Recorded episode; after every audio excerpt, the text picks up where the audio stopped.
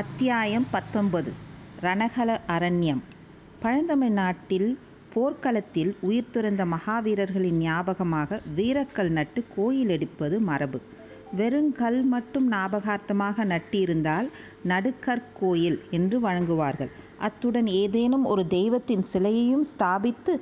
ஆலயமாக எழுப்பியிருந்தால் அது பள்ளிப்படை என்று வழங்கப்படும் குடந்தை நகருக்கு அரை காதம் வடமேற்கில் மன்னியாற்றுக்கு வடகரையில் திருப்புறம்புயம் என்னும் கிராமத்துக்கு அருகில் ஒரு பள்ளிப்படை கோயில் இருந்தது இது அந்த பிரதேசத்தில் நடந்த ஒரு மாபெரும் போரில் உயிர் நீத்த கங்க மன்னன் பிரித்வி பிரித்வீபதியின் ஞாபகமாக எடுத்தது உலக சரித்திரம் அறிந்தவர்கள் வாட்டலூர் சண்டை பானிபட் சண்டை பிளாஸ்டிக்ஸ் சண்டை போன்ற சில சண்டைகளின் மூலம் சரித்திரத்தின் போக்கே மாறியது என்பதை அறிவார்கள் தமிழ்நாட்டை பொறுத்தவரையில் திருப்புரம்பியம் சண்டை அத்தகைய முக்கியத்துவம் வாய்ந்தது நமது கதை நடந்த காலத்துக்கு சுமார் நூறு ஆண்டு காலத்துக்கு முன்னால் அச்சண்டை நடந்தது அதன் வரலாறு தமிழ் மக்கள் அனைவருக்கும் தெரிந்திருக்க வேண்டியது அவசியம் கரிகால் வளவன் கிள்ளி இளஞ்சேட் சென்னி தொட் தொட்டித்தோட் செம்பியன் முதலிய பழைய சோழகுல மன்னர்கள் சீரும் சிறப்புமாக சோழ நாட்டை ஆண்டிருந்த காலத்துக்குப் பிறகு ஏறக்குறைய ஐநூறு அறுநூறு வருஷ காலம் சோழர் குலத்தின் கீர்த்தியை நீடித்த கிரகணம் நீடித்த கிரகணம் பிடித்திருந்தது தெற்கே பாண்டியர்களும் வடக்கே பல்லவர்களும் வலிமை மிக்கவர்களாகி சோழர்கள் சோழர்களை நெருக்கி வந்தார்கள் கடைசியாக சோழ குலத்தார் பாண்டியர்களின் தொல்லையை பொறுக்க முடியாமல் அவர்களுடைய நெடுங்காலத் தலைநகரான உறையூரை விட்டு நகர வேண்டி வந்தது அப்படி நகர்ந்தவர்கள் குடந்தைக்கு அருகில் இருந்த பழையாறை என்னும் நகருக்கு வந்து சேர்ந்தார்கள் ஆயினும் உறையூர் தங்கள் தலைநகரம் என்னும் உரிமையை விட்டுவிடவில்லை கோழிவேந்தர் என்னும் பட்டத்தையும் விட்டுவிடவில்லை பழையாறை சோழ மன்னர்களில் விஜயாலய சோழர் என்பவர் இணையில்லா வீரப்புகழ் பெற்றவர் இவர் பற்பல யுத்த கலங்களில் முன்னணியில் நின்று போர் செய்து உடம்பில் தொன்னூற்றாறு காயங்களை அடைந்தார்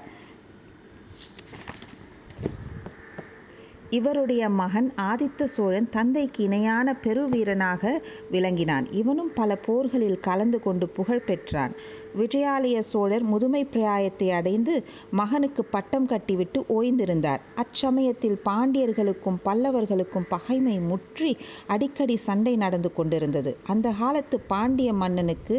வரகுணவர்மன் என்று பெயர். பல்லவ அரசனுக்கு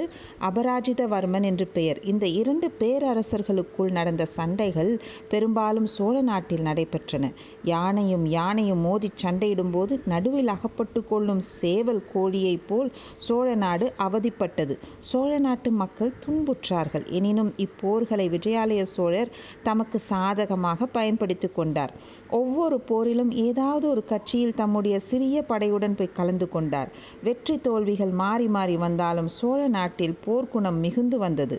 காவேரி நதியிலிருந்து பல கிளை நதிகள் பிரிந்து சோழ நாட்டை வளப்படுத்துவதை யாவரும் அறிவார்கள்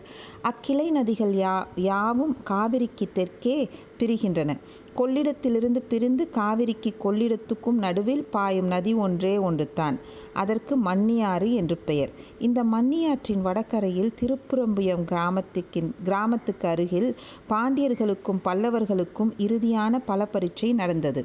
இரு தரப்பிலும் படைப்பலம் ஏறக்குறைய சமமாக இருந்தது பல்லவ அபராஜிதவர்மனுக்கு துணையாக கங்க நாட்டு பிரிதி பிரிதிவிபதி வந்திருந்தான் ஆதித்த சோழனும் அபராஜிதவர்மனுடைய கட்சியில் சேர்ந்திருந்தான் பாண்டிய சைன்யத்துடனும் பல்லவ சைன்யத்துடனும் ஒப்பிட்டால் சோழ சைன்யம் மிகச்சிறியதாகவே இருந்தது எனினும் இம்முறை பாண்டியன் வெற்றி பெற்றால் சோழ வம்சம் அடியோடு நாசமாக நேரும் என்று ஆதித்தன் அறிந்திருந்தான் ஆகையால் பெரிய சமுத்திரத்தில் கலக்கும் காவேரி நதியைப் போல் பல்லவரின் மகா சைன்யத்தில் தன்னுடைய சிறு படையையும் சேர்த்திருந்தான் காத தூரத்துக்கு காத தூரம் ரணகலம் பரவியிருந்தது ரதகஜ துரக பதாதி பாரதிகள் என்னும் நாலு வகை படைகளும் போரில் ஈடுபட்டிருந்தன மலையோடு மலை முட்டுவது போல் யானைகள் ஒன்றை ஒன்று தாக்கியபோது நாலா திசைகளும் அதிர்ந்தன புயலோடு புயல் மோதுவது போல் குதிரைகள் ஒன்றின் மீது ஒன்று பாய்ந்தபோது குதிரை வீரர்களின் கையில் இருந்த வேல்கள் மின்வெட்டுகளைப் போல் பிரகாசித்தன ரதத்தோடு ரதம் மோதி சுக்கு நூறாகி திசையெல்லாம் பறந்தன காலால் வீரர்களின் வாள்களோடு வாள் வாள்களும் வேல்களோடு வேல்களும் உராய்ந்த போது எழுந்த ஜங்கார ஒளிகளினால் திக்கு திகாந்தங்கள் எல்லாம் நடுநடுங்கின மூன்று நாள் இடைவிடாமல் சண்டை நடந்த பிறகு ரணகலம் முழுவதும் இரத்தக்கடலாக காட்சியளித்தது அந்த கடலில் செத்த யானைகளும் குதிரைகளும் திட்டு திட்டாக கிடந்த கிடந்தன உடைந்த ரதங்களின் பகுதிகள் கடலில் கவிழ்ந்து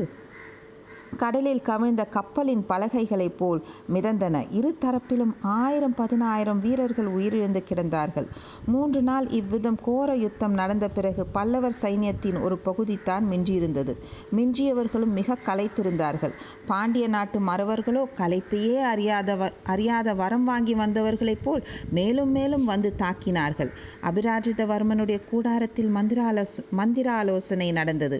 அபராஜிதன் பிருத்திவிபதி ஆதித்தன் ஆகிய ஆகிய மூன்று மன்னர்களுடன் படைத்தலைவர்களும் கலந்து ஆலோசித்தார்கள் இனி எதிர்த்து நிற்க முடியாது என்றும் பின்வாங்கி கொள்ளிடத்துக்கு வடகரைக்கு சென்று விடுவதே உசித்தம் என்றும் முடிவு செய்தார்கள் இப்படிப்பட்ட நிலைமையில் போர்க்களத்தில் ஒரு அதிசயம் நடந்தது முதுமையிலும்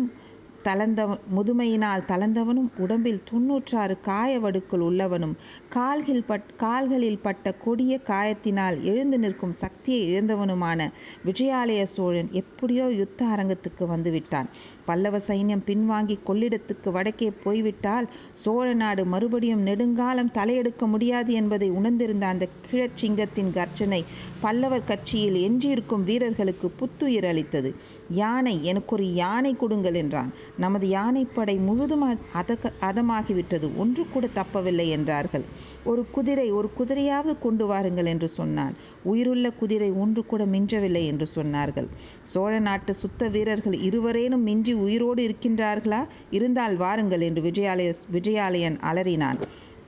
இருவருக்கு பதிலாக இருநூறு பேர் முன்னால் வந்தார்கள். இரண்டு பேர் தோளில் வலிவும் நெஞ்சில் உரமும் உள்ள இரண்டு பேர் என்னை தோள் கொடுத்து தூக்கி கொள்ளுங்கள். மற்றவர்கள் இரண்டு இரண்டு பேராக பின்னால் வந்து கொண்டிருங்கள். என்னை சுமக்கும் இருவர் விழுந்தால் பின்னால் வரும் இருவர் என்னை தூக்கிக் கொள்ளுங்கள் என்றான் அந்த வீராதி வீரன். அப்படியே இரண்டு பீமசேனர்கள் முன்னால் வந்து வெற்றியாலயனை தோளில் தூக்கி கொண்டார்கள்.